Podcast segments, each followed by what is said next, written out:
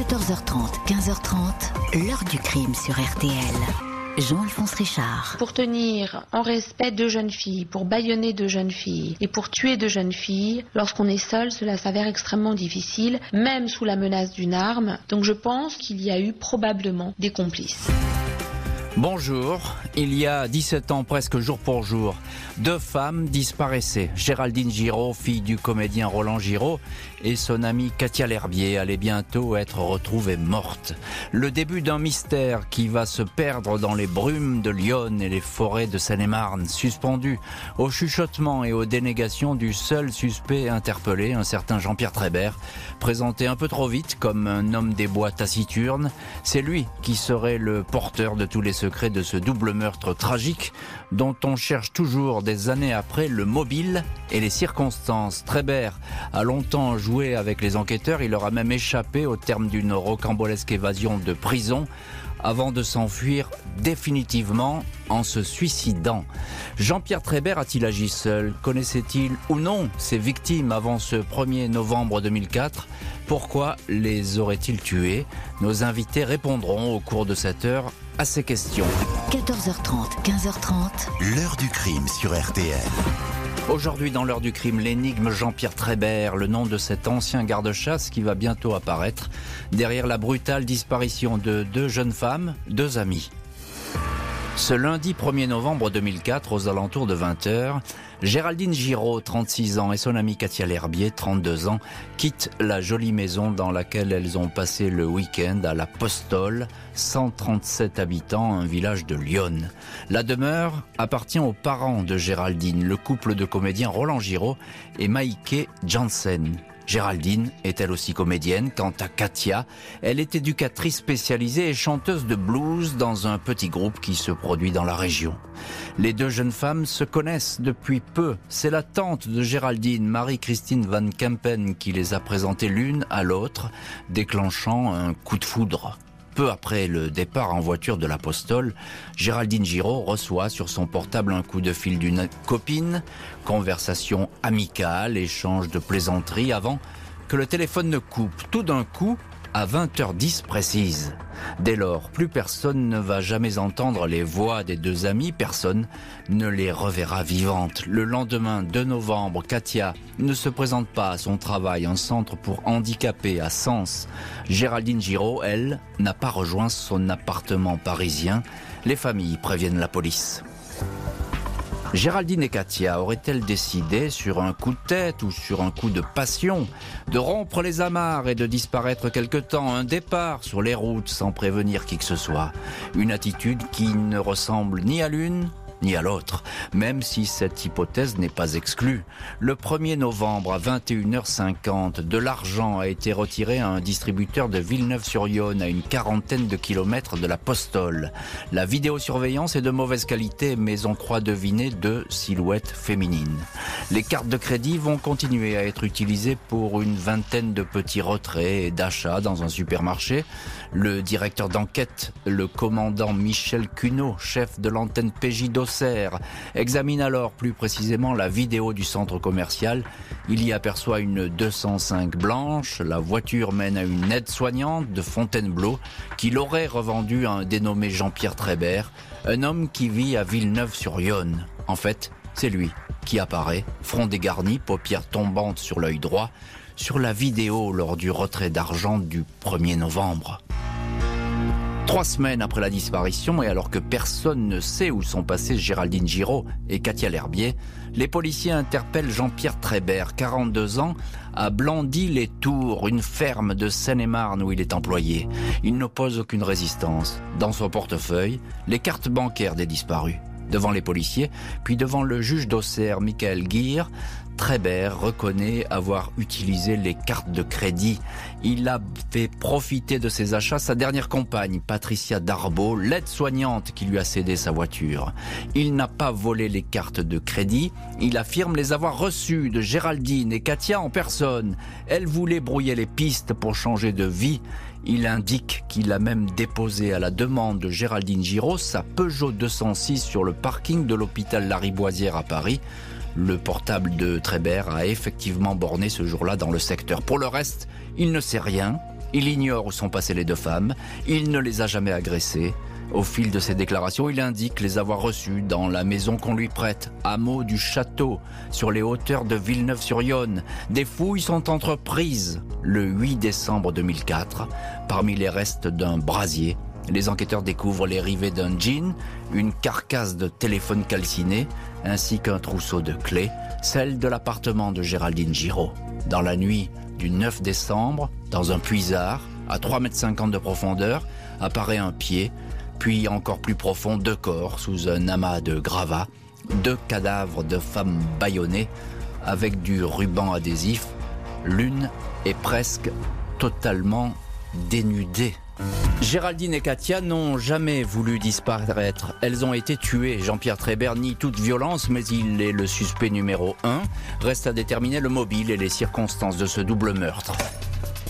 Le 20 décembre 2004, un mois et demi après les disparitions de Géraldine et Katia, Jean-Pierre Trébert est mis en examen pour assassinat. Les autopsies des deux jeunes femmes retrouvées au fond d'un puisard s'avèrent plus compliquées que prévu. Géraldine a été rapidement identifiée grâce à une cicatrice apparente causée par la pose d'une prothèse dentaire. Le visage de Katia est lui méconnaissable. Elle a été reconnue grâce à une bague à motif égyptien dont elle ne se séparait jamais. Difficile pour les légistes de déterminer précisément les causes de la mort.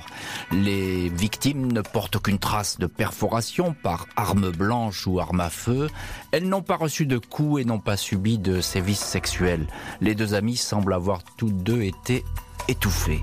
On les a retrouvés avec des espèces de masques confectionnés, avec des gants de toilette et du ruban adhésif. Elles pourraient avoir été tout simplement asphyxiées, peut-être avec un produit toxique. Dix jours après l'exhumation des corps, un enquêteur confie au journal Libération on a des cadavres, des indices graves. Pour nous, la culpabilité de Trébert est établie, mais pas le déroulement des faits. L'avocate de Trébert, Patricia Crossi, dit que son client est coincé, mais laisse entendre qu'il pourrait y avoir d'autres personnes impliquées un lieutenant de louveterie, spécialiste de la faune sauvage, met alors les enquêteurs sur la piste d'un gaz liquide employé pour détruire certains nuisibles, en particulier les renards, la chloropicrine. Cette substance qui a servi à empoisonner les tranchées lors de la guerre 14-18 est interdite à la vente, mais certains jardiniers, chasseurs et braconniers en gardent quelques réserves. La chloropicrine a cette particularité d'attaquer les poumons sans y laisser de traces. Elle peut se décomposer en chloroforme. Aucune trace de ce produit n'est découverte dans la maison de Trébert à Villeneuve-sur-Yonne, pas davantage dans sa voiture ni dans la caravane qu'il occupait dans la ferme de Seine-et-Marne. En revanche, des traces de chloroforme, des résidus de chloropicrine ont bien été découverts dans la cave d'une maison de Sens, celle de Marie-Christine Van Kempen, la tante de Géraldine Giraud, découverte, effectuée lors du placement en garde à vue le 1er mars 2005 de cette ancienne cantatrice pour qu'elle s'explique sur son emploi du temps le jour de la disparition. Des chiffons contenant des traces de ce poison ont été retrouvés. Les enquêteurs avaient même noté la présence d'un chat mort, peut-être intoxiqué. Marie-Christine Van Kempen dit tout ignorer d'une telle substance. Elle n'a jamais rencontré et ne connaît pas le dénommé Trébert. Ce dernier confirme. Elle est relâchée après 31 heures de garde à vue. Pas de trait d'union avec le suspect numéro 1, reste que Marie-Christine Van Kempen intéresse au plus haut point les enquêteurs. Cette cinquantenaire qui enseigne le chant lyrique à Sens donnait des cours particuliers à Katia L'Herbier. Celle-ci vivait d'ailleurs chez elle comme colocataire, des affinités musicales et amicales, précise alors l'avocate de la famille Giraud. C'est chez Marie-Christine Van Kempen que Katia et Géraldine se sont rencontrées. Chez la soprane, les enquêteurs auraient encore découvert au grenier des bandes d'adhésifs emmêlés. Les policiers pensent que Patricia Darbo, dernière compagne de Trébert, et la tante se connaissaient. Une restauratrice de Fontainebleau, chez qui Trébert a ses habitudes, croit reconnaître Van Kempen sur une photo. Elle aurait déjeuné avec le forestier et sa compagne le 24 octobre 2004 une semaine seulement avant la disparition. Pas de preuves contre la professeure de chant, L'affaire se terminera d'ailleurs pour elle par un non-lieu, mais dans leur rapport de synthèse, les policiers la présentent à l'époque comme, je cite, la probable commanditaire d'une séquestration-punition qui aurait mal tourné. Le 26 novembre 2005, la tante de Géraldine est mise en examen pour complicité d'assassinat et alors écrouée. Jean-Pierre Trébert, peu causant, peu disposé aux confidences, demeure plus que jamais au centre de l'enquête. Il apparaît comme la dernière personne à avoir vu vivante Katia et Géraldine et l'unique suspect à une situation qu'il a bien du mal à supporter. Le 27 février 2006, Marie-Christine Van Kempen, la tante de Géraldine Giraud, soupçonnée d'être impliquée dans le double assassinat, est relâchée après trois mois de détention. Il en va de même pour Patricia Darbo, dernière compagne de Trébert, deux ans plus tard. Les deux femmes bénéficient d'un non-lieu. Le juge estime que les charges sont insuffisantes. Jean-Pierre Trébert reste donc le seul suspect, le seul acteur du dossier à être renvoyé devant une cour d'assises. Son avocat de l'époque, Éric Dupont-Moretti, dénonce une enquête incomplète. On ne connaît pas le lieu où Géraldine et Katia ont été tuées et pas la date exacte. Il faut être un sacré imbécile pour enterrer les corps dans son jardin quand on a écumé à pied toute la région, dit l'avocat, qui affirme que le ou les tueurs ont tout fait pour que Trébert apparaisse comme un coupable. On s'est servi de Trébert, clame-t-il. Le 8 septembre 2009, alors qu'il est incarcéré à la maison d'arrêt d'Auxerre, Jean-Pierre Trébert, qui attend désormais son procès, s'évade. Ce matin-là, il a pris, comme d'habitude, son poste à l'atelier de fabrication de chemises cartonnées. C'est un détenu modèle qui ne pose aucun problème et sur lequel la surveillance n'est pas forcément des plus rigoureuses. À 11h30, il s'est ainsi glissé dans l'un des cartons prêts à être embarqué dans un camion de livraison. Son absence n'est constatée qu'aux alentours de 18h30. Trébert avait négligemment dit à tout le monde, gardien, co-détenu, qu'il avait un rendez-vous avec un juge dans l'après-midi. Personne ne s'est donc inquiété. La cavale commence, pas forcément des plus discrètes. Le 17 septembre, il adresse une lettre surprenante au chroniqueur judiciaire du journal Marianne, Pericolégas. Il clame son innocence. J'avais confiance en la justice, mais je me suis trompé. On s'est acharné sur moi, sur mon entourage. J'ai donc choisi cette solution d'évasion qui n'est pas la meilleure, mais c'est peut-être le seul moyen de me faire entendre avant le procès où je serai présent. Jean-Pierre Trébert est dans la nature. L'échéance du procès en cour d'assises s'éloigne. L'enquête criminelle fait désormais place à une traque sans précédent pour retrouver le fuyard. Les 15 et 16 septembre 2009, soit huit jours après l'évasion de la prison d'Auxerre, des caméras installées par la police filment Jean-Pierre Trébert à l'entrée de la commune de Bréau, en Seine-et-Marne. Il paraît marcher tranquillement, il s'est rasé la tête et porte des lunettes de vue. Les enquêteurs ont placé ici sous surveillance une habitante, Blandine Stassard. Elle était la visiteuse de prison de Trébert et une histoire d'amour s'est nouée entre eux. Lors de la cavale, ils échangent des mots doux, discrètement interceptés par la police. Courriers dans lesquels Trébert raconte son quotidien, la façon dont il se cache de la vue des hélicoptères. Un rendez-vous des amoureux est localisé dans la forêt de Bonbon, un arbre boîte aux lettres marqué d'un cœur.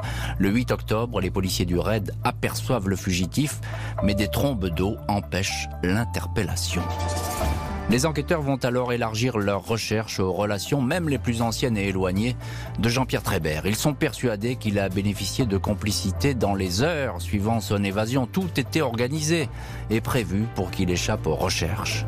Plusieurs personnes sont ainsi mises sous surveillance. Le 20 octobre 2009, après deux mois et demi de cavale, Trébert est interpellé dans un petit appartement de Melun, clandestinement hébergé par des amis.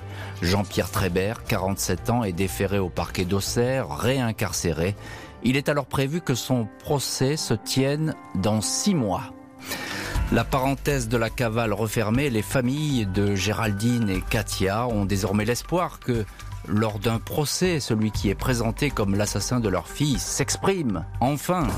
Jean-Pierre Trébert, unique accusé du dossier Giraud-L'Herbier, ne supporte pas de se retrouver en prison. Il continue à se présenter dans cette affaire comme un bouc émissaire. Il répète qu'il a perdu toute confiance en la justice.